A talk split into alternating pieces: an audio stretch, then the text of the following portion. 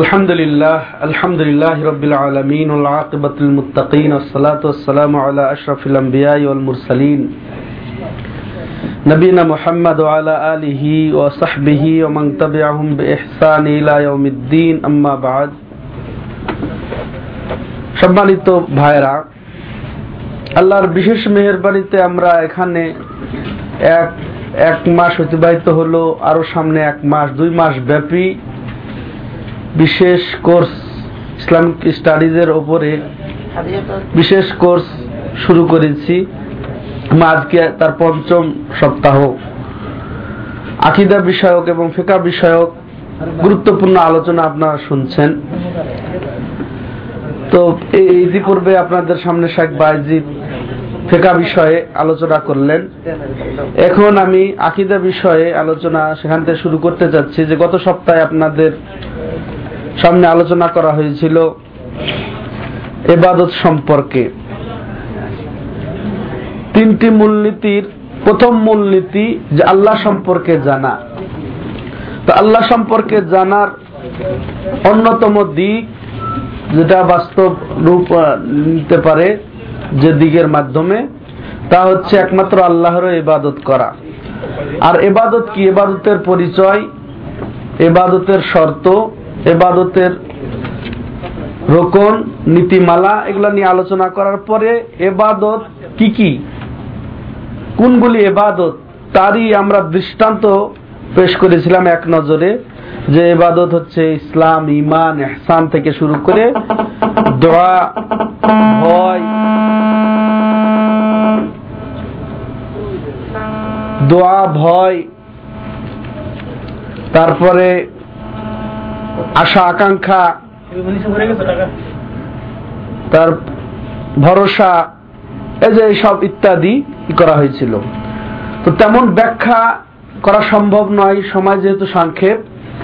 তো সংক্ষেপে আমি আবার কয়েকটি এবাদত নিয়ে আলোচনা শুরু করতে যাচ্ছি। এরপরে আমরা আলোচনা করব যেটা, সেটা সেটা হচ্ছে দ্বিতীয় মূলনীতি, ইসলাম সম্পর্কে। তো এবাদতের, আমরা বলেছিলাম এগুলো সব এবাদতের অন্তর্ভুক্ত, আর এগুলো একমাত্র আল্লাহর জন্য নিবেদন করতে হবে, আল্লাহর জন্য খাস করতে হবে। তার সাথে সব ক্ষেত্রে কাউকে শরিক করা যাবে না। ইস্তেআনা, আল্লাহর কাছে সাহায্য প্রার্থনা, এটি একটি এবাদত সাহায্য প্রার্থনা একটি এবাদত তা আমরা বলেছি, অন্যর কাছে আর সাহায্য করা যাবে না। সাহায্য চাওয়া যাবে না। একমাত্র আল্লাহর কাছেই সাহায্য চাইতে হবে। গুরুত্বপূর্ণ এবাদত এটি। যার কারণে দেখেন, আল্লাহ রব্বুল আলমিন সুরা ফাতেহার মধ্যে কি বলেছেন? ইয়া কানা আবদ ইয়া কানাস্তাইন আমাদেরকে শিক্ষা দিচ্ছেন যে আমরা যেন বলি যে একমাত্র তোমারই এবাদত করি মানে আর কারও এবাদত করি না।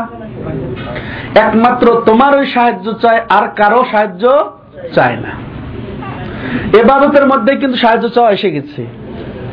এরপরে আবার বিশেষভাবে আল্লাহ উল্লেখ করে আরও গুরুত্ব বাড়িয়ে দিয়েছেন সাহায্য চাওয়ার ব্যাপারটির। সাহায্য চাওয়া বড় ধরনের এবাদত যেমন দোয়া এবাদত, বড় ধরনের এবাদত? তাহলে দোয়া, প্রার্থনা, এগুলা আল্লাহর কাছেই করতে হবে। তেমনি সাহায্য চাওয়া আল্লাহর কাছে চাইতে হবে। এই জন্য আল্লাহ রব্বুল আলমিন দোয়ার পরে আবার উল্লেখ করে বলছেন কি? যে একমাত্র তোমারও এবাদত করি, আর কারও এবাদত করি না। এখন এখানে প্রশ্ন আসে যে আমরা তাহলে কারও কাছে কিছুই চাইতে পারব কি পারব না? হ্যাঁ? তাহলে বোঝা গেল সাহায্য চাওয়ার ধরন আছে প্রকার আছে। আশা করি মনোযোগ সহকারে শুনবেন।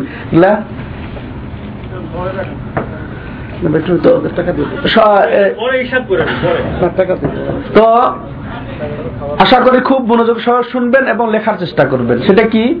যে সব ধরনের সাহায্য প্রার্থনা একরকম না। সবগুলাই আবার শির্ক না। কিছু আছে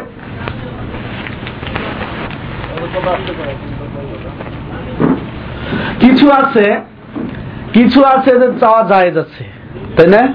তাহলে সেটা আমাদেরকে পার্থক্য বুঝতে হবে এবং ওই অনুযায়ী আমরা হ্যাঁ এটাকে ব্যবহার করব। তাহলে সাহায্য চাওয়া কয়েক প্রকার। যেমন প্রথম প্রকার যে এটি এবাদত। এই সাহায্য আর অন্যর কাছে কামনা করা যাবে না, চাওয়া যাবে না। আর যেটি আমরা নামাজে আল্লাহকে বলে থাকি ইয়াকা নাবুদু ওয়া ইয়াকা নাস্তাইন একমাত্র তোমারই ইবাদত করি, একমাত্র তোমারই সাহায্য চাই। এখানে যদি আমরা অর্থ করি যে তোমার ইবাদত করি, তোমার কাছে সাহায্য চাই, কিন্তু অর্থ কিন্তু হলো না হলো না? হ্যাঁ? আগে কি অর্থ করেছি যে একমাত্র তোমারই এবাদত করি। এরপরে একমাত্র তোমারই সাহায্য চাই। আর দ্বিতীয় অর্থ কি বলা হলো? তোমার এবাদত করি, তোমার কাছে সাহায্য চাই। পার্থক্য আছে না নাই? হ্যাঁ?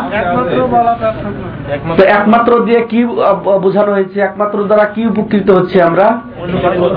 কেউ যদি বলে, তোমার এবাদত করি। কিন্তু নাকচ হলো না যে অন্যের এবাদত করা। ওই দরগাও যেতে পারি। হ্যাঁ?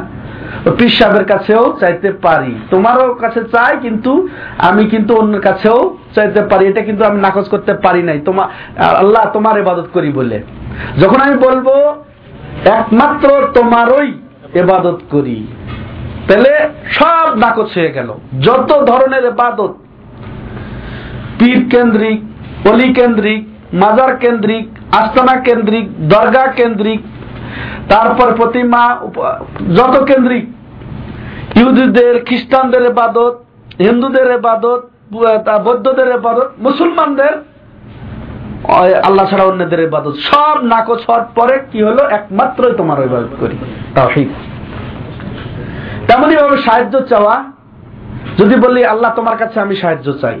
তাহলে কি আমি এটা বুঝাতে পারলাম যে আর কারও কাছে সাহায্য চাই না? পারি নাই। যখন আমি বলব যে একমাত্র তোমারই সাহায্য চাই এর অটোমেটিক অর্থ আসলো কি? আর কারও কাছে সাহায্য চায় না। হ্যাঁ, তাহলে এটা পার্থ তাহলে এই এবাদত একমাত্র আল্লাহর জন্য।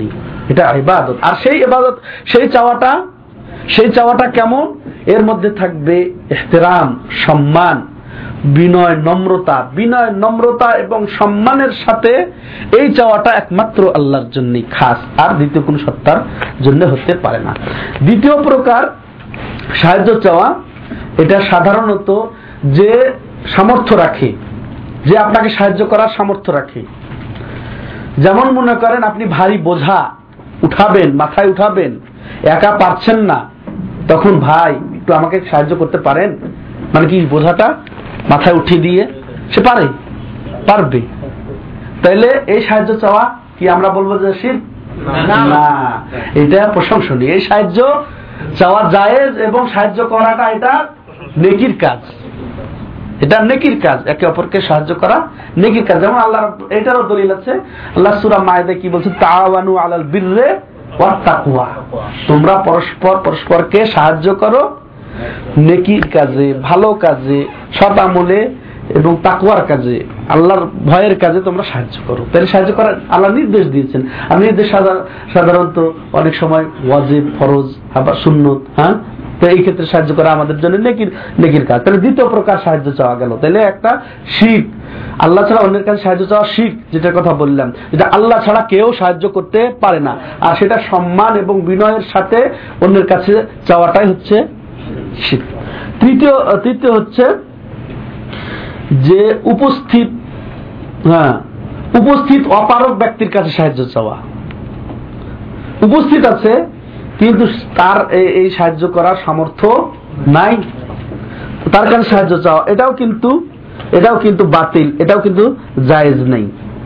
আর আর এক প্রকার সাহায্য চাওয়া হচ্ছে কি, মৃত ব্যক্তির কাছে, অলির কাছে, মৃত অলির নাম দিয়ে।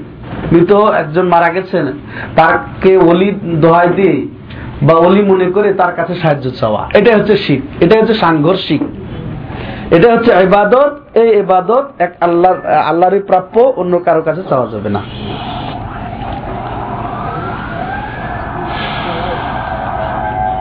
আর এক প্রকার সাহায্য আছে, সেটা পঞ্চম প্রকার, সেটা হচ্ছে কি? যে কোনো ব্যক্তি, কোন ব্যক্তি বিশেষের কাছে না। কোন বিষয়ের মাধ্যমে সাহায্য চাওয়া আল্লাহর কাছে। এক তো সাহায্য সরাসরি আল্লাহর কাছে চাওয়া। এটাও কিন্তু আল্লাহর কাছে কিন্তু অন্য কিছুর মাধ্যমে। যেমন আল্লাহ কোরআনে কি বলেছেন? ওয়াস্তাইনু বিসবরে ওয়াসসালাহ। ওয়াস্তাইনু তোমরা সাহায্য প্রার্থনা করো হ্যাঁ, নামাজ এবং ধৈর্যের মাধ্যমে। ধৈর্য এবং নামাজের মাধ্যমে তোমরা সাহায্য প্রার্থনা করো। কার কাছে এটা কিন্তু আল্লাহর কাছে কিন্তু অন্য জিনিসের মাধ্যমে। আমরা সরাসরি ওসিলাই এটা ওসিলাও বলা যেতে পারে। সরাসরি আল্লাহর কাছে তো চাই- চাই- চাইবই। এছাড়া অন্যের মাধ্যমেও সাহায্য চাওয়া, এটাও জায়েজ আছে।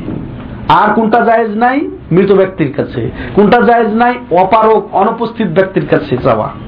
জায়েজ আছে কোনটা এবং প্রশংসনীয় কোনটা? যেটা পরস্পরে ভালোর কাজে সাহায্য, সহযোগিতা হবে। তেমনি ভাবে ইস্তেআযা, আশ্রয় প্রার্থনা এটাও কিন্তু একটা ইবাদত। আর এটিও যদি সম্মান বিনয়ের সাথে হয় আল্লাহর জন্যই সেটি ইবাদত। এছাড়া কোনো মৃত ব্যক্তি অলির নাম দিয়ে আস্তানা দরগায় যদি এই আশ্রয় প্রার্থনা হয় সেটা হবে কি? সেটা হবে শিখ তো এগুলো আমাদেরকে পার্থক্য বুঝতে হবে। তেমনি ভাবে আর একটা ইবাদতের ব্যাপারে আমরা বলব। তাহলে মৃত ব্যক্তির কাছে আশ্রয় যাব না, আমরা আল্লাহর কাছে আশ্রয় চাইব তেমনি ভাবে যে সামর্থ্যবান, তার কাছে আমরা আশ্রয়, বিপদে বিপদে পড়েছে কেউ। তারপরে বলছে, আপনি একটু বাঁচান আমাকে। হ্যাঁ আশ্রয় দেন। এটা যাই যাচ্ছে, এটা যাই যাচ্ছে যেটা আগের মতো। তাহলে আগের সিস্টেমে আমরা মোটামুটি এগুলা, ইয়েগুলা এবাদগুলা আমরা বুঝব। তেমনি ভাবে ইস্তেগাসা, ফরিয়াদ ফরিয়াদ করা, বিপদে আপদে মানে বাঁচাও বাঁচাও বলে ফরিয়াদ করা। এটাও ইবাদত। তো এটা ওই একমাত্র আল্লাহর অধিকার।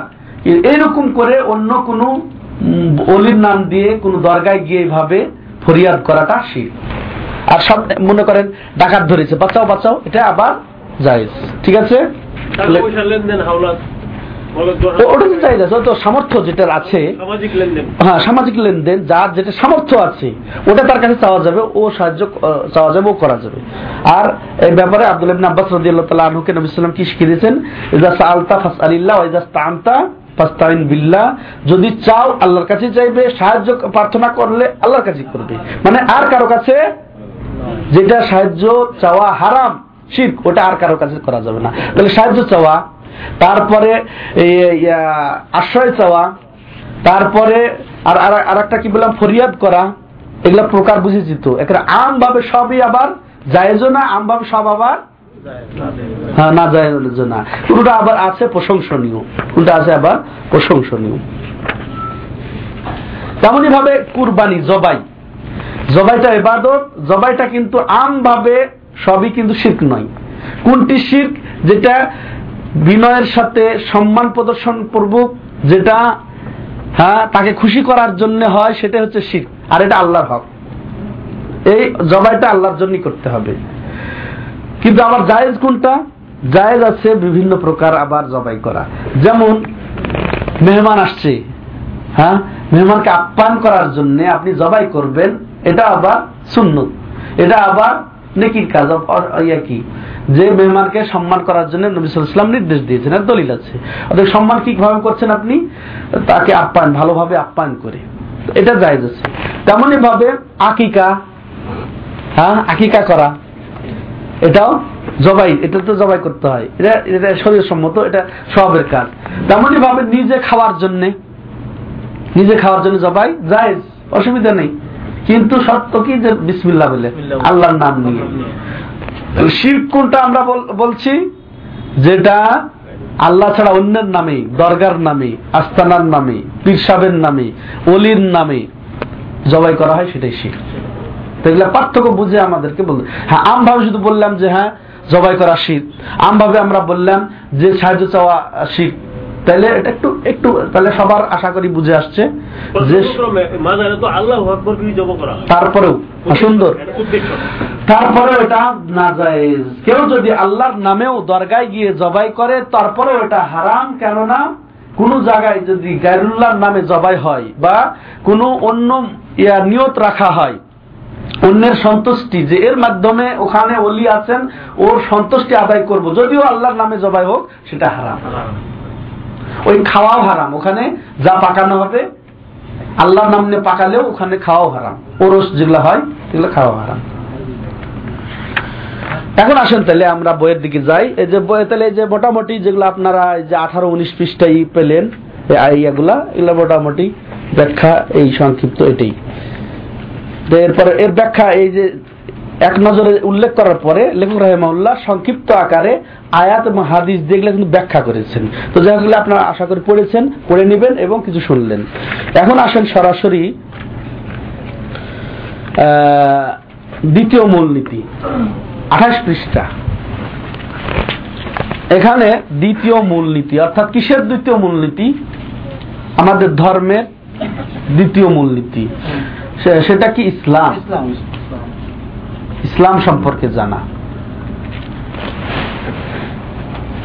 এখানে বলা হচ্ছে প্রমাণপঞ্জি সহ ইসলাম ধর্ম সম্পর্কে পরিচয় জ্ঞান লাভ, আর তা হচ্ছে এক অদ্বিতীয় আল্লাহর নিকট পূর্ণ আত্মসমর্পণ এবং অকুণ্ঠ নিষ্ঠার সঙ্গে তার আনুগত্য বরণ, আর সেই সঙ্গে শিরকের কুলুস কালিমা হতে মুক্ত বিশুদ্ধ থাকা উহার তিনটি পর্যায় রয়েছে। সুন্দর কথা। আচ্ছা ইসলাম। দ্বিতীয় মূলনীতি হচ্ছে কি, ইসলাম সম্পর্কে জানা।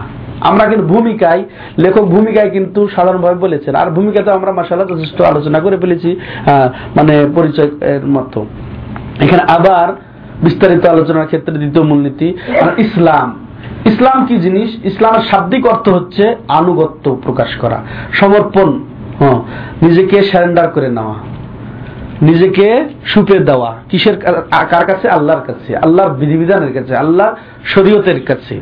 তাহলে নিজের কোনো আর স্বাধীনতা থাকবে না শরীয়ত মানার ক্ষেত্রে। যে আমার মন মতো যেটা হবে, আমার যেটা পছন্দ হবে সেটা গ্রহণ করব, আর যেটা পছন্দ হবে না সেটা গ্রহণ করব না। এরকম কিন্তু মুসলমান মানে সে স্যান্ডার করে নিয়েছে আল্লাহর কাছে। আনুগত্য প্রকাশ করেছে। অতএব তার আর কোনো যে নামাজ যখন মন চায় পড়ব, যখন মন চাইলে না পড়ব না। এরকম আর চলবে না, তার মুসলমানিত্ব থাকবে না। মুসলমানিত্ব থাকবে না।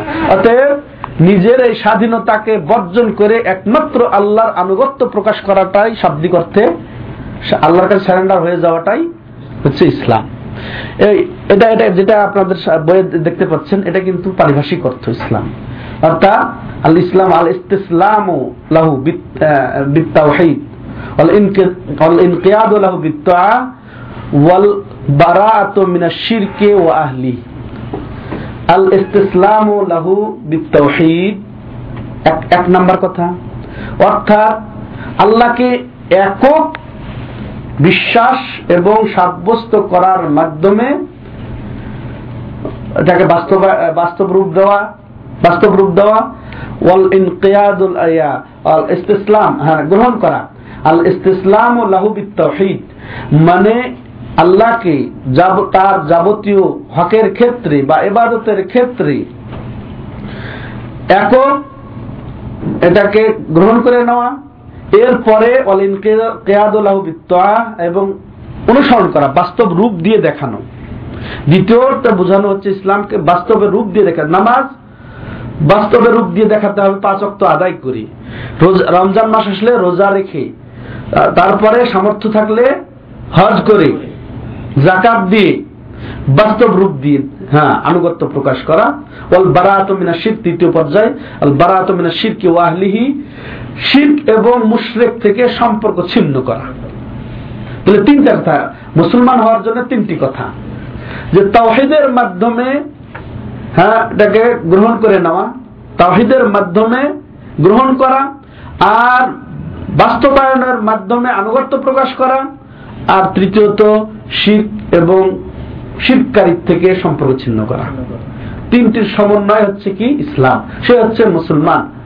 যে তাওহিদের মাধ্যমে নিজেকে সপর্দ করে দিতে পারল আল্লাহর জন্য এবং আমল করার মাধ্যমে যে আনুগত্য প্রকাশ করতে পারল, অর্থাৎ আল্লাহ যা ফরজ ফরজ করেছেন আমার আমার উপরে, সেটা বাস্তব রূপ দেওয়ার মাধ্যমে আনুগত্য প্রকাশ।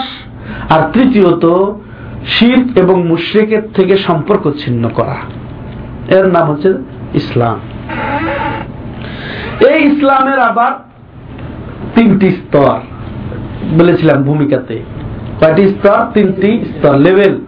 First level second level third level বলেছিলাম primary level high school level এবং কলেজ ইউনিভার্সিটি লেভেল তো প্রথম লেভেল হচ্ছে ইসলাম। প্রথম লেভেল হচ্ছে ইসলাম। এই দিনের আমাদের প্রথম লেভেল হচ্ছে ইসলাম। আর ইসলামের যেটা শব্দ অর্থ আমরা হ্যাঁ বর্ণনা করলাম। ইসলামের এই ইসলামের আবার সংক্ষিপ্ত বর্ণনা। আপনার মনে হয় ফিকা সাবজেক্টে ইসলাম সম্পর্কে ইসলাম পাঁচটি রকম সম্পর্কে এবং ইমানের ছয়টি রকম সম্পর্কে শুনছেন নাকি? আচ্ছা তাহলে আমি ওই ফেকি বিষয়ের দিকে আর অগ্রসর হব না। এই প্রথম ইসলামের যে পাঁচটি রকম তার প্রথম রকম কি? সাক্ষ্য দেওয়া সাক্ষ্য দেওয়া বলতে দুটি সাক্ষ্য এখানে। প্রথম সাক্ষ্য যে আল্লাহ ছাড়া সত্য কোনো মাবুদ নাই, দ্বিতীয়ত মোহাম্মদ সাল্লাম আল্লাহ রাসুল। এই সাক্ষ্য দেওয়া। এরপরে এরপরে কি নামাজ প্রতিষ্ঠা করা? তাহলে নামাজ প্রতিষ্ঠা বলতে আমি একটু সংক্ষেপে পাঁচটি রকম শেষ করে আবার প্রথম রকমের দিকে আসার চেষ্টা করব সময় যতক্ষণ কুলায় তাহলে প্রথম রকম বললাম যে সাক্ষ্য দেওয়া। দ্বিতীয় রকম কি নামাজ প্রতিষ্ঠা করা। তো নামাজের গুরুত্ব, ফজিলত সম্পর্কে আমরা কম বেশি শুনে থাকি, জানি। আর নামাজ বলতে কয় ওয়াক্ত নামাজ? পাঁচ ওয়াক্ত নামাজ। আমরা এটা ভালো করে সতর্ক হব যে মাঝে মাঝে যেন আমরা আমরা বাদ না দেই। কারণ পঞ্চাশ অক্ত কিন্তু নামাজ ফরজ করেছেন আল্লাহ রব্বুল আলমিন। পঞ্চাশ অক্তই কিন্তু ফরজ আছে এখনও। কারণ আল্লাহর কথা রদ বদল হয় না। আল্লাহ যেটা ফরজ করে দেন, এটা আল্লাহ রদ বদল করেন না। হ্যাঁ রদ বদল হয় না হ্যাঁ? আবার তার চেয়ে বেশি এটা আল্লাহর মর্জি, সেটা অন্য ব্যাপার, অন্য কোনো কোনো ইয়েতে রহিত হয়েছে মানসুক হয়েছে, এবং শরীয়ত, আগের শরীয়ত রহিত হয়েছে আলাদা প্রশ্ন। কিন্তু এক্ষেত্রে আমি যেটা বলতে চাচ্ছি, যে আল্লাহ পঞ্চাশ শক্ত নামাজ ফরজ করেছেন, কিন্তু এই কথার কিন্তু রদ বদল হয়নি। তার প্রমাণ হচ্ছে যে নবী সাল্লাহ সাল্লাম যখন বারবার মুসা আলাহ ইসলামের পরামর্শক্রমে দরখাস্ত করলেন আল্লাহর কাছে কমানোর। তো এরপর কমাতে কমাতে যখন পাঁচ অক্তে এসে থামলো, এরপরে মুসা ইসলাম বলছেন, আবার যান। বলছেন, না, আস্তাহি রব্বি, আমি আল্লাহর আমার আল্লাহকে লজ্জা পাই, আর যাব না। তো ঠিক আছে, যে এটাই আমার চূড়ান্ত হয়ে গেল। কিন্তু ইয়া রদ বদল হলো, হয়নি আমার কথা। কিন্তু আমল করবে পাঁচ অক্ত সব ঠিকই? পঞ্চাশ অক্ত। তাহলে পঞ্চাশ অক্ত সবের অর্থ কি? তাহলে পঞ্চাশ অক্তই আছে। তাহলে ডিসকাউন্ট করে দিয়েছেন আল্লাহ তার রসুলের আবেদনের মাধ্যমে। তাহলে আল্লাহ এবং রসুলের এখানে এক মত প্রতিষ্ঠিত হয়ে গেছে কিয়ামত কাল পর্যন্ত। এই মতের আর কোনো পরিবর্তন হবে না। দ্বিমত করা যাবে না। বেশিও করা যাবে না কমও করার কারও অধিকার নেই। তো এখন বলেন ডিসকাউন্টের পর ডিসকাউন্ট এর পরেও কি আমাদের চার রক্ত পড়ার অধিকার আছে? এটাই এটাই আমরা যেন ব্রেনে ঢুকিয়ে দেই। এক ওয়াক্ত যেন আমাদের নামাজ না ছুটে। ব্রেন থাকা অবধি বিবেক জ্ঞান কাজ করা পর্যন্ত নামাজ ছুটবে না। যেভাবে পারব সেভাবে পড়ব। যেভাবে পারব সামর্থ্য থাকা যেরকম সামর্থ্য ওইভাবে। দাঁড়ায় পড়তে পারলে দাঁড়ায় বসে পড়তে পারলে বসে বসেও যদি না পারি, আল্লাহ হেফাজত করুন তাহলে পার্শ্ব দেশ শুয়ে। না হলেও ইশারায়। না হলে ইশারা, না হলে নিয়তে নিয়তে নিয়তে নিয়তে নামাজ পড়তে হবে। কিন্তু নামাজ মাপ নেই। হ্যাঁ? ওই কাফারার কোনো সিস্টেম নেই। নামাজ না পড়ে যে কাফারা দিয়ে দিব, এটাও কিন্তু প্রচলিত যেটা নিয়ম চালু হয়েছে, এটা কিন্তু একেবারে ইসলাম বহির্ভূত কথা, কাজ। একমাত্র নামাজ, নামাজের কাফারা নামাজ পড়েই এটাকে আমাকে ই করতে হবে, পুরা করতে হবে। এরপরে জাকাত আদায়। হ্যাঁ? জাকাত মার্শাল্লাহ ইসলামেরই তৃতীয় রকম জাকাতের খুবই গুরুত্ব আল্লাহ রব্বুল আলম দিয়েছেন। নামাজের পরে পরই অধিকাংশ জায়গায় আল্লাহ রব্বুল আলম জাকাতের কথা উল্লেখ করেছেন। হ্যাঁ? এর এর সুফল, এর উপকারিতা, একের বাস্তব দুনিয়া তো পাবো আমরা পরকালও পাবো। তারপরে রমজান মাসের রোজা যার গুরুত্ব ফজিল সম্পর্কে আমরা শুনে থাকি, আবার শুনব ইনশাআল্লাহ আল্লাহ বাঁচে থাকলে রমজান মাসে। এরপরে আসেন হজ, সামর্থ্য থাকলে খরচ বহন করার, পরিবারের খরচ চালিয়ে যাওয়ার যাদের সামর্থ্য আছে জীবনে মাত্র একবার হজ করে নিলে হয়ে গেল। এই যে এই হলো পাঁচটি রকম তো পাঁচটি রকমের প্রত্যেকটির আবার দলিল আছে। হুম। পাঁচটি রকমের সম্মিলিত দলিল বুনিয়াল ইসলাম আলা খাম শাহাদাত আল্লাহ ইলাহা ইল্লাল্লাহ আন্না মুহাম্মাদ রাসূলুল্লাহ ওয়া সালাহ যাকাত সাওমি রমাদান ওয়া হাজ্জিল বাইতি ইন ইসতাতা ইলাইহি সাবিলা। হ্যাঁ এভাবে বিভিন্ন বর্ণনা এসেছে। বোখারি মুসলিমে হ্যাঁ আবার আলাদাভাবে এভাবে এসেছে যে ইসলামের ভিত্তি পাঁচটি বিষয়ের উপরে। হ্যাঁ প্রথম যে সাক্ষ্য দেওয়া আল্লাহ ছাড়া সত্য মাবুদ নেই। আর নামাজ প্রতিষ্ঠা করা তারপরে জাকাত আদায় করা, এরপরে রমজান মাসে রোজা রাখা আর হজ করা সমর্থ থাকলে হজ করা।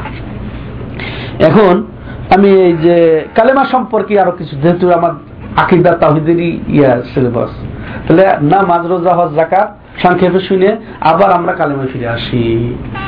আচ্ছা কালেমা কালেমা বলতে আমরা কি বুঝি? লাহ তাই না? ওয়ান্না মোহাম্মদ রাসুল্লাহ তো এই কালেমা লাহ অর্থ কি? আল্লাহ ছাড়া সত্য কোনো মাবুদ নেই। তো সত্য মাবুদ এটা বলতেই হবে। যদি আমরা সত্য না বলি বলবেন এই সত্যটা কোথায় আসলো? এখানে অবশ্যই উজ্জ আছে সাইল্যান্ড আছে।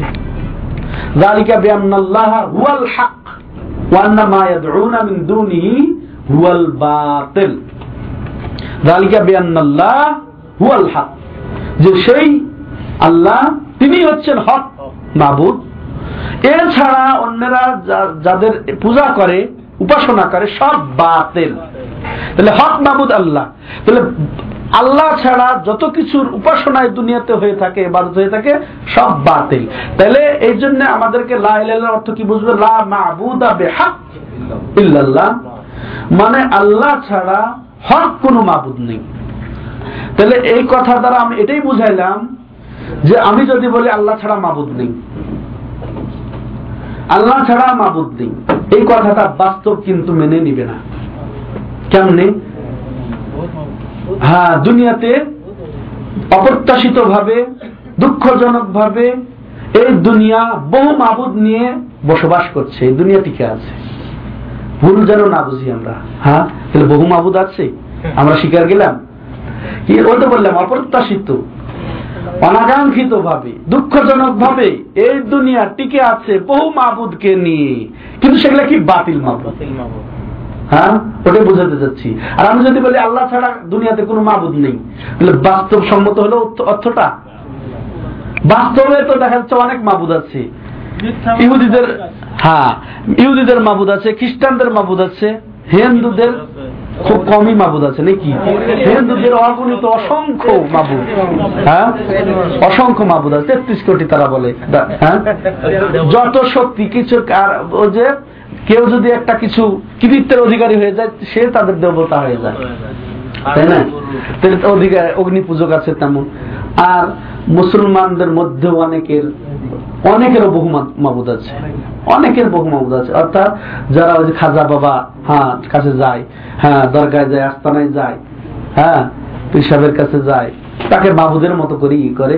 অতএব সেগুলোও তাদের মাবুদ নাউজবিল্লা তাহলে খবর গুলাও প্রতিমা, দরগা সেগুলো হচ্ছে তাদের মাবুদ। কবরগুলা হ্যাঁ তাদের মাবুদ। ভাইরা, দুঃখজনক হলে দেখেন, এটা ইয়া হয় যে গান্ধী গান্ধী আজমির শরীফ নাকি জিয়ারত করেছে? শরীফ বলে ফেললাম, নাউজবিল্লাহ। তো জিয়ারত করেছিল, করে দেখে যে তাদের অবস্থা। তো বলছে যে আসলে ভারত মাতার দুটি সন্তান, এক হিন্দু আর এক মুসলমান। পার্থক্য ভাই ভাই, হিন্দু, মুসলিম, ভাই, ভারত মাতা দুই সন্তান, এক হিন্দু আর এক হচ্ছে মুসলমান। হ্যাঁ হিন্দু লোক তাদের দেবতাকে পুজে একেবারে তার সামনে রেখে আর মুসলমানেরা তাদের দেবতাকে পুজে কবরে ঢুকায় হ্যাঁ? পার্থক্য এইখানে। তার কথাটা কি? অবাস্তব? বাস্তব। চিত্র সে দেখেছে ওই চিত্রটা ফুটিয়ে তুলেছে তার কথায়। তো তাহলে এই মুসলমানদের কি কি অবস্থা? কি বলবে? তাদের মাহবুদ হয় কবরটা তাদের মাবুদ ওই দরগাটা আস্তানা তাদের মাবুদ। তাহলে এই জন্য আমাদেরকে বলতে হবে লা মাবুদ আবে হাক বাতিল মাবুদ ওই কবরটা ওই দরগাটা ওই আস্তানাটা বাতিল মাবুদ। আর তাহলে হক মাবুদ একজনই। আর দেখেন, এটা একটা স্পষ্ট পার্থক্য বা স্পষ্ট কথা। আর একটা সূক্ষ্ম পার্থক্য আছে আপনাদেরকে বলি, খুব বোঝার চেষ্টা করবেন। আমি যদি বলি, আল্লাহ ছাড়া কোনো মাবুদ নেই, তাইলে আমি মূলত বাতিল মাবুদ গুলাকেও আমি মাবুদ বলে স্বীকার করে নিলাম, নাউজুবিল্লাহ বলে এটা কেমনি? আমি বলছি যে, আল্লাহ ছাড়া কোনো মাবুদ নেই। তার মানে যারই এবার অথচ মাবুদ হচ্ছে এবারও হচ্ছে, বাতিল মাবুদ ব্যাপকভাবে প্রচলন আছে। আমি যদি বলি, আল্লাহ ছাড়া মাবুদ নেই, তাহলে যারই এবাদত হচ্ছে, তাকে আমি আল্লাহ বানায় ফেললাম, নাউজুবিল্লাহ বলে। বুঝেছেন সূক্ষ্মপাত এটা আরও কিন্তু সূক্ষ্মপাত তাহলে দুই কারণে আমাদেরকে এইভাবেই অর্থ বুঝতে হবে যে আল্লাহ ছাড়া সত্য মাবুদ নেই।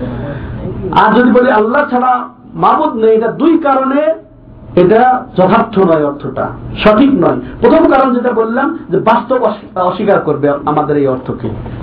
দ্বিতীয়ত, আমাদের এই অর্থ নেওয়ার জন্য যত বাতিল উপাস্য আছে, সবকে আমি আল্লাহ বানায় ফেললাম। আমার অজান্তে। বুঝে আসছে দ্বিতীয় কথাটা? কারণ আমি বলছি, আল্লাহ ছাড়া মাবুদ নেই, অথচ মাবুদ আছে। তাহলে ওটাও আল্লাহ হয়ে গেল কি না। তাহলে সঠিক অর্থ আমরা বুঝলাম। এরপরে এর দুটি অংশ আছে। এর দুটি অংশ আছে। দুটি রোকন বলতে পারি। যেমন আমরা নামাজের রোকন জানি অজুর রোকন জানি আর অন্যান্য ইবাদতের রোকন জানি তেমনই ভাবে আমাদের কালেমার রোকনকে বুঝতে হবে। কালেমার রোকন কয়টি? দুইটি। কি কি? হ্যাঁ খুব কঠিন ভাষায় দেওয়া আছে আপনাদের বই না? নাফি এবং ইসবাত। নাফি এবং ইসবাত অর্থাৎ নাকচ ওয়াশিকা এবং দ্বিতীয়টা হচ্ছে স্বীকৃতি স্বীকার যাওয়া। না সূচক, হা সূচক, না বোধক, হা বোধক। আচ্ছা না বোধক আর হা বোধক ইসবাত বলতে কি বুঝি আমরা? এটা আমাদেরকে বুঝতে হবে। শুধু খালি জবানি মুখস্থ করে নিলেই হবে না যে হ্যাঁ দুটি রোকন বা দুটি দিক, একটি হচ্ছে না সূচক আর একটা হচ্ছে হা সূচক। খালি এটা বলে কিন্তু যথার্থ হলো না। আমাদেরকে বুঝতে হবে না বলতে আমি কি বুঝি? না বলতে আল্লাহ ছাড়া যত কিছুর এই দুনিয়াতে এবাদত করা হয়, উপাসনা করা হয়, সবকে অস্বীকার করলাম আমি। না বলতে লা এলাহাব দিয়ে না বলতে আমি বুঝি যে আল্লাহ ছাড়া এই দুনিয়ার বুকে যত কিছুর এবাদত হয়, সব অস্বীকার করি আর ইল্লাল্লাহ বলতে আমি সমস্তকে অস্বীকার করে এক আল্লাহকে স্বীকার করে নিলাম। তো এটা বুঝতে হবে তাহলে। তাহলে দুটা অংশ, না এবং হা। আগে না এনেছেন আল্লাহ রব্বুল আলমিন। আগে না। তাহলে শুধু ইল্লাল্লাহ, শুধু আমি আল্লাহকে মানি। শুধু আল্লাহ মাহবুদ বলে কিন্তু লা হক আদায় হবে না। তাহলে আগে নাকচ না। যেমন আমি দৃষ্টান্ত দিয়ে বলি অনেক সময় যে, যদি বলেন যে আব্দুল্লাহ এই এই হল রুমে এসেছে। আবদুল্লাহ হল রুমে এসেছে। তো ওর আশাটা প্রমাণ হলো, তাই না? আমি বুঝাতে পারলাম যে আবদুল্লাহ এসেছে। কিন্তু আমি কি এটা বুঝাতে পেরেছি যে আবদুল্লাহ ছাড়া আর কেউ এখানে আসে নাই? হ্যাঁ? তাহলে ক্লিয়ার হয় নাই। তাহলে আবদুল্লাহ ছাড়া অন্যের আশাটা নাকচ করার পরে আল্লাহ আবদুল্লাহর একক আশাটা এখানে সাব্যস্ত হবে, প্রমাণ হবে। তেমনি, তাহলে আবদুল্লাহ ছাড়া কেউ আসে না এখানে। যখন আমি বলতে পারলাম, তখন আবদুল্লাহকে একক সাব্যস্ত করলাম ওই আশার ক্ষেত্রে। যে আবদুল্লাহ কেউ আসে না। যদি বলি যে আবদুল্লাহ এসেছে, তাহলে কিন্তু আর বুঝাতে পারলাম না যে আবদুল্লাহ ছাড়া কেউ আসে নাই অথচ অন্যকে আসতে পারে। তেমনই ভাবে আল্লাহ আমার মাবুদ এই বললে কিন্তু অন্য যে আর মাবুদ নেই, এটা কিন্তু আমি বুঝাতে সক্ষম হই নাই কখন সক্ষম হব? যখন আমি সবকে অস্বীকার করে একমাত্র আল্লাহকে স্বীকার করব। এই জন্য লা এলাহা আগে এনেছে অতএব আগে, আগাছা, বর্জ্য হ্যাঁ যত শিরকের ইয়া আছে, সবকে সাফ করে তারপরে তাওহীদ সাব্যস্ত করতে হবে। নচেত কাজ হবে না। উলু বনে মুক্তা ছড়ানোই হবে। কাজে আগে সাফ করতে হবে, উর্বর করতে হবে এরপরে হ্যাঁ উলুহিয়াতের বীজ বপন করতে হবে। তাহলে দিক এই গেল। তাহলে অর্থ বুঝলাম, সঠিক অর্থ? এরপরে লাই লাইলার দুটি দিক ক্লিয়ার হয়েছে? হ্যাঁ এটা বুঝতে হবে। খালি মুখে মুখস্থ জানলেই হবে না। এখন আসেন এই লা ইলাহা শর্তাবলী। এই লা ইলাহা ফজিলত অনেক আছে, তাই না? আমরা কম বেশি জানি। মান কালা লা ইলাহা ইল্লাল্লাহ দাখালাত জান্নাহ। হ্যাঁ? যে যে ব্যক্তি লা ইলাহা বলে জান্নাতে যাবে। ঠিক আছে? সে যাবে একদিন জান্নাতে, যাবেই যদি লা ইলাহা ইল্লাল্লাহ ইয়া। তো এরপরে একটা হাদিস বলে শেষ করে যে মুসা একবার আল্লাহকে বললেন, হে আল্লাহ, আমাকে এমন কিছু মন্ত্র, কালেমা, শিক্ষা দেন, যার দ্বারা আপনাকে দোয়া জিকির করব। তো বলো মুসা, কুল লা ইলাহা ইল্লাল্লাহ। বলো মুসা ইল্লাল্লাহ। তো মুসা সালাম এটাকে একটু ছোট মনে করলেন, যারে এটা তো পুরাতন কথা। এটা তো সবাই জানে, সবাই বলে। আগের যুগের নবী রাসুল উম্মত সবাই বলেছেন। তো উনি চাচ্ছেন একটু স্পেশালিটি হ্যাঁ বিশেষত্ব যে নিজের জন্য কিছু নিজে নিজে শ্রেষ্ঠ নবীর অন্তর্ভুক্ত নিজে তিনি স্পেশাল ভাবে আল্লাহকে জিগির করবেন, এটা চাচ্ছেন তিনি। তখন আল্লাহ বুঝে- বুঝেন, অন্তরের খবর জানেন। তখন আল্লাহ আবার বলছেন ফুল্লাহ ইল্লাল্লাহ, বলো লা ইলাহা ইল্লাল্লাহ। লা ইলাহা ইল্লাল্লাহ মুসা ইসলাম বললেন লা ইলাহা ইল্লাল্লাহ। তারপর আল্লাহ বলছেন, দেখো মুসা, যে এই আকাশমণ্ডলী এবং এর মধ্যে যত কিছু আছে, বিচরণকারী এবং জমিন, সবকে যদি এক পাল্লাই রেখে দাও। আর লাইলাহিল্লাহকে যদি এক পাল্লায় রেখে দাও। মালাবিহীনা লাইলাহিল্লাহ সবকিছুকে নিয়ে লাইলাহ পাল্লা ভারী হয়ে যাবে। ঝুঁকে যাবে। বাস এই লা এটা জান্নাতের চাবি।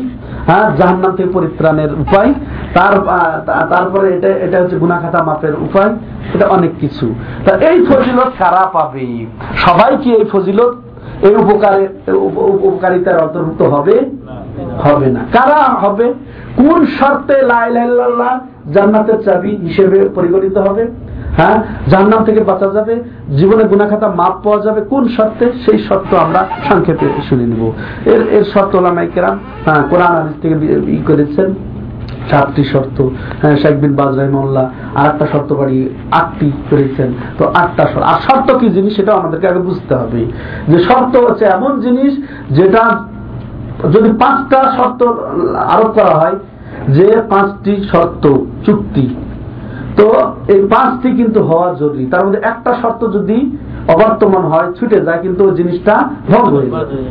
যেমন, এর আগে আমি দিয়েছি আপনাদের সামনে দৃষ্টান্ত। আপনি মনে করেন উমরা যাওয়ার শর্ত করলেন ইয়া, চারটা বা পাঁচটা।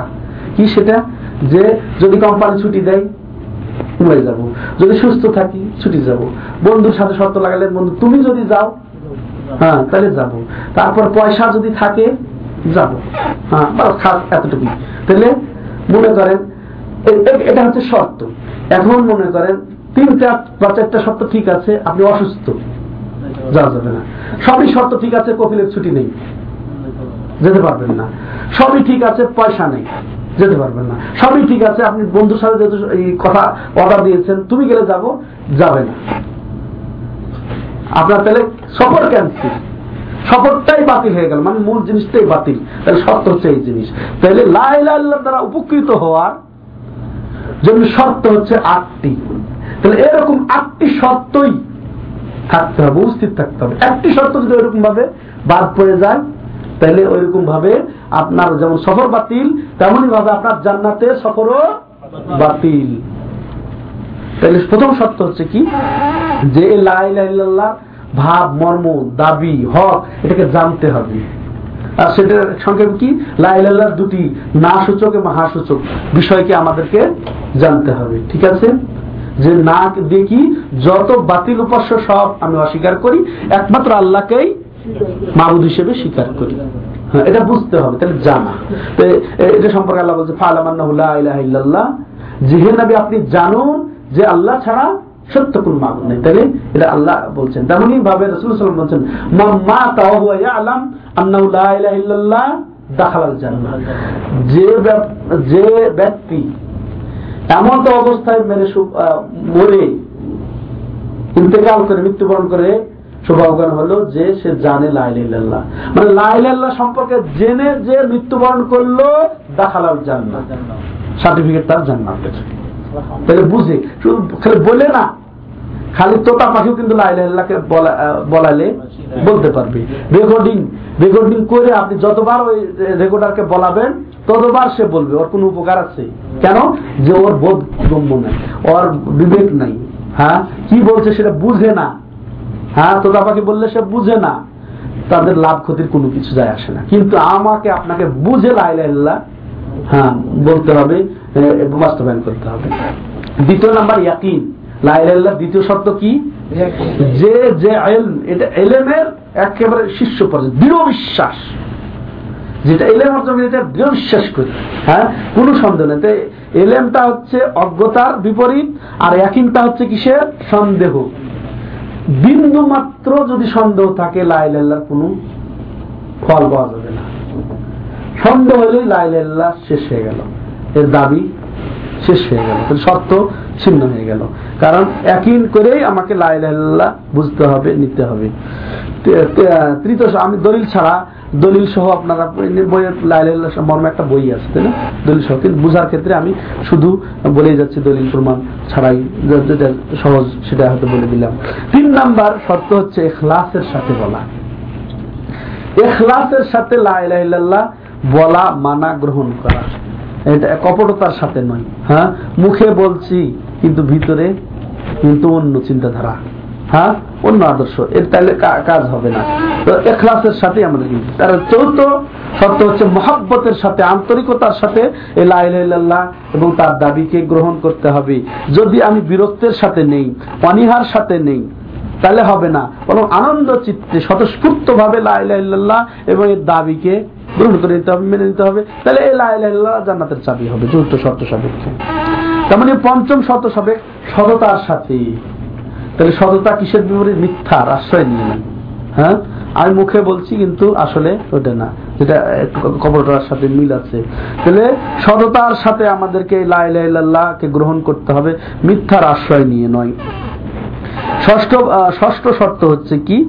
যে মেনে নেওয়া।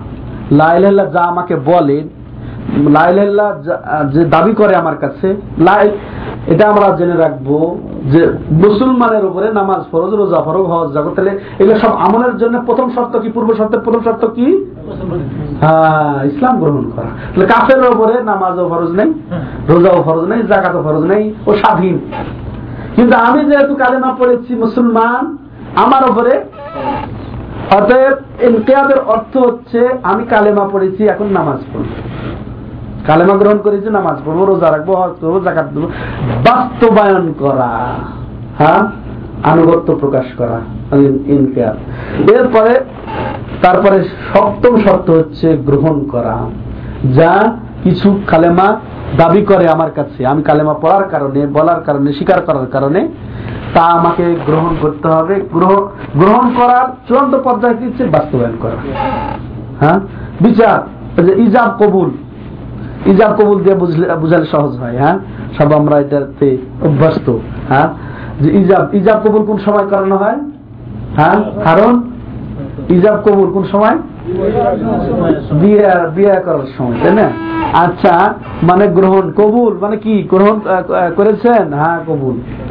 একজন প্রস্তাব দিল, একজন গ্রহণ করে নিল তো আচ্ছা গ্রহণ করে না মানে তাকে স্ত্রী হিসেবে সে গ্রহণ করল, আর সে তাকে স্বামী হিসেবে গ্রহণ করে নিল। এটা মৌখিক স্বীকৃতি গ্রহণ হয়ে গেছে। এখন ইনকিয়াদ হচ্ছে, এখন ওই তার দাবি, ওই কবুলের দাবি কি? কবুলের দাবি হচ্ছে খোরফোস তার উপরে আসা গেল। ওই স্বামীর পূর্ণ অধিকার তার উপরে এবং স্ত্রীর পূর্ণ অধিকার তার উপরে দৈহিক অধিকার তাদের উপরে এসে গেল। ওটা বাস্তবায়ন করা বাস্তব রূপ দেওয়া হচ্ছে ইনকিয়াদ ওটা একটা শর্ত। তাহলে মনে করেন কবুল। একে অপরে কবুল করে আপন আপন চলে গেল। ওই কবুলের কোন মূল্য আছে? হ্যাঁ? একশো বার কবুল কবুল কবুল করলে কোন মূল্য আছে? তো লাইল্লাহ আমি একশো বার বলি সব সময় বলি। কিন্তু লাইল্লাহ যে বলছে যে হ্যাঁ তুমি লাইলা পড়েছো, এখন নামাজ পড়ো। লাইলা পড়েছো, এখন তুমি হক পথে চলো আল্লাহ সাথে শিখ কর না। ওগুলা না করলে, তাহলে বলেও তাহলে কোনো ফায়দা নেই। যেমন ওই যে স্বামী স্ত্রী বিবাহ কবুল করে আপন আপন থাকে কেউ কারও অধিকার না বুঝে প্রতিষ্ঠা না করে যেমন কোনো উপকার নাই, তেমনই ভাবে লাইল্লাহ স্বীকৃতি দিয়াও কোনো উপকার নাই, ওটাকে বাস্তবের রূপ না দিয়ে। তাহলে এই সাতটি সত্য বুঝে আস, এলেম হ্যাঁ? এলেম থাকতে হবে কালেমার সম্পর্কে, দাবি সম্পর্কে। ইয়াকিন থাকতে হবে। তারপরে এটা এখলাস থাকতে হবে এর মধ্যে। এরপরে মহব্বত থাকতে হবে। এরপরে সততা থাকতে হবে। এরপরে গ্রহণ, বাস্তবায়ন, বাস্তব রূপ দিতে হবে, গ্রহণ করে। বাস্তব রূপ হবে গ্রহণের সাতটি। শাহিদ বিন বাজ রহমাল্লাহ ওই ওই যে, এর যে দুটি যে সাইট আছে যে নাফি এবং ইসবাত, এটার থেকে আর একটা শর্ত বাড়িয়ে বলছেন যে বাতিল যত উপাস্য আছে, মাবুদ আছে, সবকে অস্বীকার করে আপনি ফল পাবো এই লাইল্লাহ অস্বীকার না করে যত লাইল্লাহ বলি আর এই আমল করি কাজ হবে না। যদিও আমল করি, কোনো কাজে আসবে না। সবকে অস্বীকার করে আমাকে এই পেতে আসতে হবে। সংক্ষেপে যেমন শুরু তো লাইল্লাহ শর্তগুলা বলা হলো। এখন যেহেতু আমরা আরকানুল ইসলাম আলোচনা করছি, তাই না? আকিদার দিক আকিদার দিক একটা গুরুত্বপূর্ণ দিক, আর কারণ ইসলামের বা ইসলামের প্রথম রকম যে লাইল্লাহ এর দিকে একটা গুরুত্বপূর্ণ দিক আছে, সেটা কি? যে ইসলাম বিনষ্টকারী বিষয়। হম? লাইল্লাহ নষ্ট হয়ে যায় অর্থাৎ তাহিদ নষ্ট হয়ে যায়, ইসলাম নষ্ট হয়ে যায় ইমান নষ্ট হয়ে যায়। এমন কিছু বিষয় উল্লেখ না করলেই নয়। হ্যাঁ? এমন কিছু বিষয় আছে, মানুষ যদি তার মধ্যে পতিত হয়ে যায় হ্যাঁ? অনেক সময় না জেনেও তাহলে সে ইসলাম থেকে খারিজ হয়ে যাবে। ইসলামের আমরা শাব্দিক অর্থ, পারিভাষিক অর্থ জেনেছি, ইসলাম যে তিনটে স্তরের একটি, তো সেটা বুঝেছি, এবং এরপরে আসলাম আমরা যে লাইল, প্রথম রকম লাইল্লাহ লাইল্লাহর অর্থ কি? লাইল্লাহর ইয়া, দুটি রকম কি? এরপর শর্ত কি? এরপরে ওই ইসলামেরই আমরা এমন একটা দিক নিয়ে সংক্ষেপে আলোচনা করব, যেটা হচ্ছে কি? যে কারণে ইসলাম থেকে মানুষ বের হয়ে যায়, মুরতাদ হয়ে যায়। খারেজ হয়ে যায়। এমন কিছু কাম, এমন কিছু কথা, কাজ করলে যার দ্বারা মানুষ ইসলামচ্যুত হয়ে যায়। ইমামচ্যুত হয়ে যায়, তাহিদচ্যুত হয়ে যায়, তার লাইল্লাহ ইয়েটা নষ্ট হয়ে যায়। তো তার মধ্যে প্রথম হচ্ছে কি? শির কেউ যদি শির করে ফেলে, কোনো মুসলমান তাহলে সঙ্গে সঙ্গে সে ইসলাম থেকে খারিজ হয়ে যায়। কোন শেখ এটা? আমরা বুঝব শিল্পের দুইটা প্রকার সাধারণত। বড় শিখ এবং ছোট শিখ বড় শিখ কোনটি? যে আল্লাহর হকের ক্ষেত্রে অন্য কাউকে শরিক করা। এক কথাই আল্লাহর হকের ক্ষেত্রে, আল্লাহর জন্য যে হক খাস, বা এবাদত সমূহের কোন এবাদতে অন্য কোন সত্তাকে, কোন বস্তুকে আল্লাহর সাথে অংশীদার পোষণ করাই হচ্ছে শিখ এই শিখ যে করবে, সে ইসলাম থেকে খারিজ হয়ে যাবে।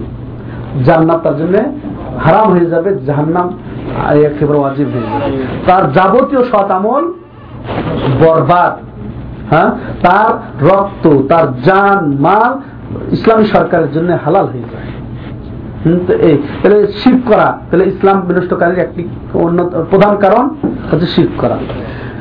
দ্বিতীয় দ্বিতীয় হচ্ছে, যে ব্যক্তি আল্লাহ এবং নিজের মধ্যে মাধ্যম ধরল মাধ্যম ধরল। যে মাধ্যম ছাড়া কি করা যায়? যেমন, এই দুনিয়াতে উকিল ছাড়া কি আর কাজ হয়? হ্যাঁ? হাকিমের কাছে সরাসরি যাওয়া যায় না।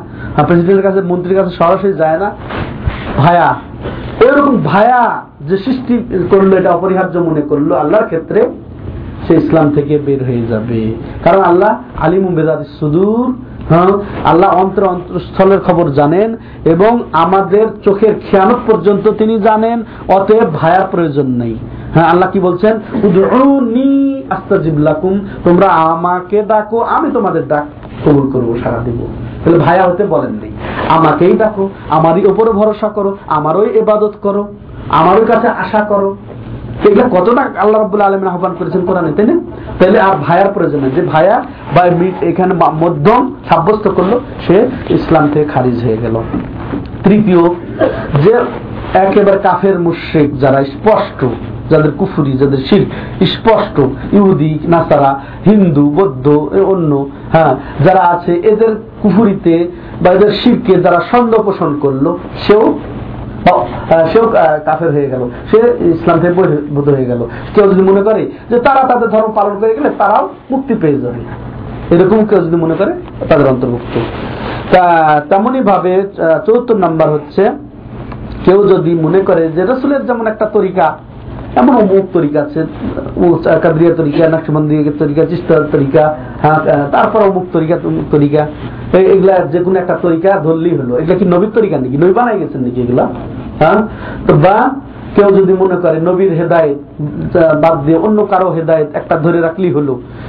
যেমন খিজির আলাহ ইসলামের ব্যাপারে দৃষ্টান্ত দেয়, যে মুসা আলাহ ইসলাম খিজির খিজির ইয়া মুসা আলাহ ইসলামের দিন বাদ দিয়ে খিজির আলাহ ইসলামের দিন পালন করে ই হয়ে গেছে। তো এরকম উদাহরণ দিয়ে কেউ যদি এরকম মনে করে যে একটা তরিকা ধরলেই হলো নবীর তরিকা বাদ দিয়ে, সেও কুফরি করবে, সে ইসলাম থেকে খারিজ হয়ে যাবে। তেমনি ভাবে যে নবী সাল্লাম যা নিয়ে আবির্ভূত হয়েছেন এই দুনিয়াতে আল্লাহর পক্ষ থেকে, তার কোনো কিছু ক্ষেত্রে হিংসা পোষণ করা, বিদ্বেষ পোষণ করা হ্যাঁ অনীহা পোষণ করা, তাহলে এটা হচ্ছে কি? ইসলাম থেকে খারিজ হয়ে যাওয়ার একটা অন্যতম কারণ। নবী সাল্লামের প্রতি বা নবী সাল্লামের আনিত শরীয়তের কোন বিষয়ের প্রতি কেউ যদি অনীহা পোষণ করে, কেউ যদি বিদ্বেষ পোষণ করে, তাহলে সেও ইসলাম থেকে খারিজ হয়ে যাবে। তেমনই ভাবে নবী সাল্লাহ ইসলামের প্রতি বা নবী সাল্লাল্লাহু আলাইহি ইসলামের আনিত শরীয়তের প্রতি কেউ যদি ঠাট্টা বিদ্রুপ করে, কেউ যদি উপহাস করে, সে ইসলাম থেকে খারিজ হয়ে যাবে। এটা একটা স্পষ্ট ঘটনা আছে যে তাবুক যুদ্ধ থেকে নবী সাল্লাল্লাহু আলাইহি ইসলাম ফিরছিলেন, এমন সময় যাত্রা বিরতি দিয়েছেন মাঝখানে। তো জনক ব্যক্তি সাহাবাদের কতিপয়কে কটাক্ষ করে বলছেন যে, আমি কারীদের মতো হ্যাঁ এত পেটুক আর ভীরু আর পাই না। কারীরা যেমন পেটুক হয়, কিন্তু আবার যুদ্ধে তারা কাপুরুষ। হ্যাঁ? এই বলে তার কটাক্ষ করল। এক সাহাবি গর্জে উঠে বলল, আরে, তুই পাক্কা মুনাফেক দেখছিস তো? এক্ষুনি আমি তোমার এই কথা নবী সাল্লামকে গিয়ে নালিশ করব। তো সে যাওয়ার আগেই আল্লাহ রব্বুল আলমিন আয়াত নাজিল হ্যাঁ সেও দৌড়ে গেল নবীর কাছে ওজোর পেশ করার জন্য, যেটা আমি তো আসলে এমনি বন্ধু বান্ধবের সাথে ঠাট্টা বিদ্রুপ করছিলাম আল্লাহ আকবার। ঠাট্টা বিদ্রুপ করছিলাম। তারপরও আল্লাহ আয়াত নাযিল করেছেন, কুল আবিল্লাহি ওয়া আয়াতিহি ওয়া রাসূলিহি কুনতুম তাস্তাহজিউন কাদ কাফারতুম বাদা ঈমানিকুম। হ্যাঁ? তো হে নবী আপনি বলে দিন তাকে যে তাইলে কি তুমি আল্লাহর প্রতি আল্লাহর আয়াতের প্রতি তার রাসূলের প্রতি ঠাট্টা বিদ্রুপ করছিলে? যাও তোমার আর কোন ওজোর গ্রহণযোগ্য নাই তুমি ইমান আনার পরে কুফরি করে ফেলেছো। তাহলে কুফরি সাব্যস্ত হয়ে গেল। ঠাট্টা বিদ্রুপ। তাহলে এই ক্ষেত্রে ঠাট্টা বিদ্রুপ নয়। এই যতগুলা বলা হচ্ছে, ঠাট্টা বিদ্রুপ করা যাবে না। এটা কেউ যদি ভয়ের কারণে ঠাট্টা বিদ্রুপের ছলে বা স্বেচ্ছায়, স্বাভাবিকভাবে বলে, সে কাফের হয়ে যাবে, সে ইসলাম থেকে বের হয়ে যাবে।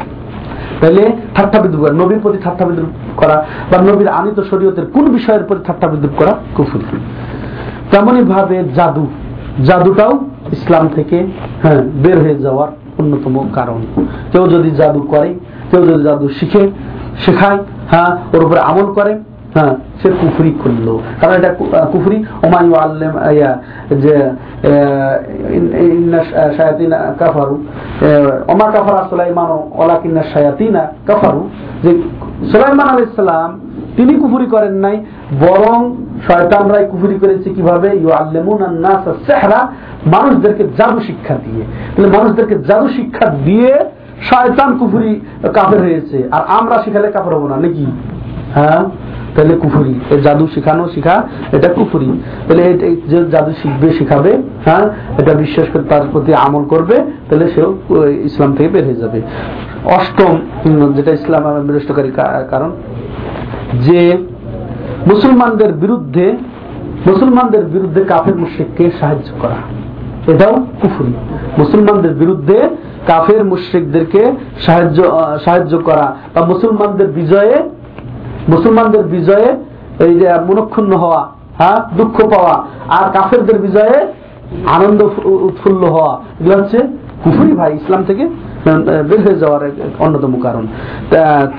তেমনি ভাবে যে নবীর শরীয়ত থেকে যে কোনো মানুষ শরীয়ত থেকে বের হতে পারে। যেমন খিজির মুসাল ইসলাম শরীর থেকে বের হয়েছেন। এরকম মনে করে কেউ যদি, সেটা হবে ইসলাম থেকে বের হয়ে যাওয়ার অন্যতম কারণ। তো যাই হোক, এই মোটামুটি দশটি যে ইসলাম বিনষ্টকারী কারণ। আর এই ইসলাম বিনষ্টকারী কারণ যে দশটির মধ্যে সীমাবদ্ধ, তাও কিন্তু না। যেগুলো বিশেষভাবে সমাজে প্রসিদ্ধ প্রসিদ্ধ বা প্রচলিত আছে, এগুলো থেকে সতর্ক করার জন্য শাইখুল ইসলাম মোহাম্মদ আব্দুল ওহাব কিন্তু এগুলা সংকলন করেছেন যার অনুকরণ করেছেন শেখ রাহিমাহুল্লাহ। হ্যাঁ দশটা আলোচনা করেছেন, কিন্তু এছাড়াও আরও ইসলাম বিনষ্টকারী কারণ থাকতে পারে আছে। তো যাই হোক, আল্লাহ রব্বুল্লাহ আলমী এগুলোর থেকে আমাদেরকে বাঁচার তৌফিক দান করেন এবং ইসলামটাকে পূর্ণ মাত্রায় বুঝি, তো হ্যাঁ তার উপরে আমল করার তৌফিক দান করেন। বিশেষ করে আজকে যে দ্বিতীয় মূলনীতি যে ইসলাম ইসলাম সম্পর্কে জানা এরপরে যে আলো ইয়া, আলোচনা হলো, আল্লাহ রব্বুল্লাহ আলমিন এ সম্পর্কে আমাদেরকে জ্ঞান দান করেন এবং এর উপরে আমল করার তৌফিক দান করেন। ইনশাল্লাহ পরবর্তী দিন যে শেষ মূলনীতি সেটা কি? ও হ্যাঁ এটা এহসান এহসানের উপর আলোচনা থাকল এরপর বাকিটা আর তৃ- তৃতীয় মূলনীতি নবীর প্রতি নবীর প্রতি বিশ্বাস বা নবী সম্পর্কে জানা এই থাকল। আরও আমাদের হাতে কয় সপ্তাহ তিন সপ্তাহ আছে ইনশাল্লাহ সহজে আশা করি আমাদের সিলেবাস শেষ হয়ে যাবে। হ্যাঁ আল্লাহ রব্বুল্লাহ আলমিন আমাদেরকে তৌফিক দান করেন। أقول قولي هذا أستغفر الله لي ولكم ولسائر المسلمين صلى الله على نبينا محمد وعلى آله وصحبه أجمعين মৃত্যু ব্যক্তির নামে কোরবানি করা যাবে কিনা হ্যাঁ, মৃত্যু ব্যক্তির নামে কুরবানি আসলে আমরা ইতিপূর্বে শুনেছি জানি আমরা করা যায়। হ্যাঁ আমরা জানি যে এবাদতটা তৌকিফি এবাদতটা তৌকিফি অর্থাৎ কোরআন এবং হাদিসের দলিল নির্ভর আমাদেরকে এবাদত করতে হবে এর মধ্যে সীমাবদ্ধ থেকে এর বাইরে যাওয়া যাবে না দ্বিতীয় আমি বলব, আমল কবুলের শর্ত আমরা জানি কয়টি? দুইটি। প্রথমটি কি? যে এখলাসের সাথে এবাদত করা, আর দ্বিতীয়টি কি? যে নবী আলাইহি সাল্লামের পদ্ধতি অনুযায়ী করা। তাহলে এখলাসের সাথে আমি ঠিক আছি এটা প্রত্যেক এবাদতের ক্ষেত্রেই কিন্তু এই নীতি। যে এখলাসের সাথে আমি কুরবানি করতে চাচ্ছি। এখন আমাদেরকে দেখতে হবে এই কুরবানিটার তরিকা নবী সাল্লামের মধ্যে ছিল কিনা। অর্থাৎ মৃত ব্যক্তির নামে কুরবানি নবী সাল্লাল্লাহু যুগে হয়েছে কিনা নবী করেছেন কিনা? তো যদি দলিল প্রমাণ খোঁজা যায় পাওয়া যায় না সেটা। যে মৃত ব্যক্তির নামে হ্যাঁ, কুরবানির দলিল পাওয়া যায় না। অর্থাৎ তাহলে আমরা এবাদতের ক্ষেত্রে যেটা মূলনীতি বা শর্ত জানি যে তরিকায় থাকতে হবে নবীর আদর্শে থাকতে হবে। তো এই ক্ষেত্রে সমাধানও আছে যে তাহলে তাদের জন্য কিছু করা যাবে না। তো দোয়া এরপরেও ওই যে বললেন হজ উমরায় দলিল আছে এটা করব। এরপরেও হ্যাঁ যেটা ওলামাইকেরাম ফতোয়া দিয়েছেন এই ক্ষেত্রে যে আমি যেটা করব, আমি সৎ সন্তান, তার আমলেও যাবে হ্যাঁ তার আমলেও সরকার জারি হিসেবে যাবে। তৃতীয়ত, যদি আমি কোরবানিটা এইভাবে, এই নিয়তে দেই যে জীবিত এবং মৃত সবকে সামিল করে হ্যাঁ যিনি বাড়ির কর্তা বর্তমানে, তার নামে যদি দেওয়া হয়, তাহলে জীবিত যারা আছেন এবং মৃত ওই বাড়ির অধীনে যারা মৃত্যুবরণ করেছেন সবকে যদি আমি নিয়তে সামিল করে নেই তাহলে সবকে ই করে দেবেন সব এই উপকৃত করবেন। তাহলে এক বাড়ি, এক গৃহের জন্য, এক পরিবারের জন্য একটা খাসি বা গরু বা উটের সাত ভাগের এক ভাগ, যথেষ্ট। তাইলে আমি যদি পরিবারের একাধিক দিতে পারি ভালো, যদি একটা খাসি দেই, তাহলে সমস্ত পরিবারের জীবিত মৃত অংশ ইয়ে হয়ে যাবে, অন্তর্ভুক্ত হয়ে যাবে। তাইলে আর খাস করে মৃত ব্যক্তির নাম দেওয়া প্রয়োজন হলো তা হলো না। বাস আপনি বাড়ির কর্তা আপনার নামে হয়ে গেলে আপনি তার নিয়তে আপনি যুক্ত করে নেন বাবা মাও স্বামী বাবা মা যদি মারা যায় থাকে হ্যাঁ আল্লাহ তাদেরকে মাফ করেন। হ্যাঁ তাহলে তারাও স্বামী হয়ে যাবে। নাম উল্লেখ করে সাতটা নাম উল্লেখ সাতটা নাম উল্লেখ করে তখন ওই নাম কি সেটা বংশ উল্লেখ করে করে- আলোচ্য বিষয়ে যাওয়া ভালো ছিল। তো হ্যাঁ ওটার নাম উল্লেখ করা যায় যাচ্ছে। হ্যাঁ যে নবী সাল্লাল্লাহু যার নাম উল্লেখ করে করেছেন নিজের জন্য এবং আমার উম্মতের জন্য। হ্যাঁ হ্যাঁ, তাহলে এটা নাম উল্লেখ করা যায় যাচ্ছে।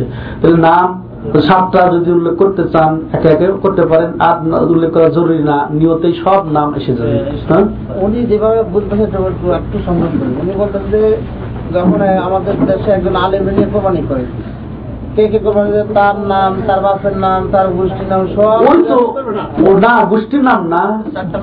সাত পরিবারের পক্ষ থেকে যদি একটা গরু হয় সাত পরিবারের যদি প্রধান প্রধান প্রধান সাতজনের নাম হ্যাঁ উল্লেখ করতে পারে।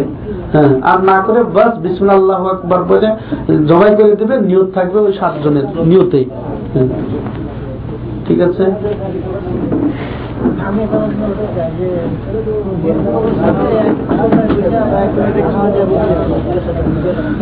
হিন্দু লোকের সাথে প্লেট খাওয়া যাবে কিনা? তো এটা না যায় না, নিষেধ নাই। যে, কিন্তু আপনার ইমানের দাবি যে তাকে এত কাছে না নেওয়া। মহব্বত, আন্তরিকতা জায়েজ নেই। কিন্তু তার সাথে সামাজিক আচার, আচরণ, ব্যবহার, এগুলা ভালো করতেই হবে, এগুলো ঠিক আছে। কিন্তু যে এক প্লেট খাওয়া এটা মহব্বতের বহিঃপ্রকাশ, তাই না? মহব্বত বাড়ে, এটা মহব্বতের বহিঃপ্রকাশ। তো এটা না করা ভালো, কিন্তু না জায়েজ না। অসুবিধা নেই, জায়েজ আছে। জায়েজ আছে তার পাক খাওয়া জায়েজ আছে হ্যাঁ? তা দাওয়াত খাওয়া তার বাড়িতে জায়েজ আছে, তাকে দাওয়াত খাওয়ান জায়েজ আছে, কিন্তু তার জবাই করা খাবেন না। তার জবাই তারা খাবেন না। আর ওই তো মহব্বত মহব্বত কিন্তু করা যাবে না। মহব্বত হারাম। কিন্তু ব্যবহার, আচার, আচরণ, যেটা আখলাখ, চরিত্র, ওটা আলাদা জিনিস। তো শেষ প্রশ্ন।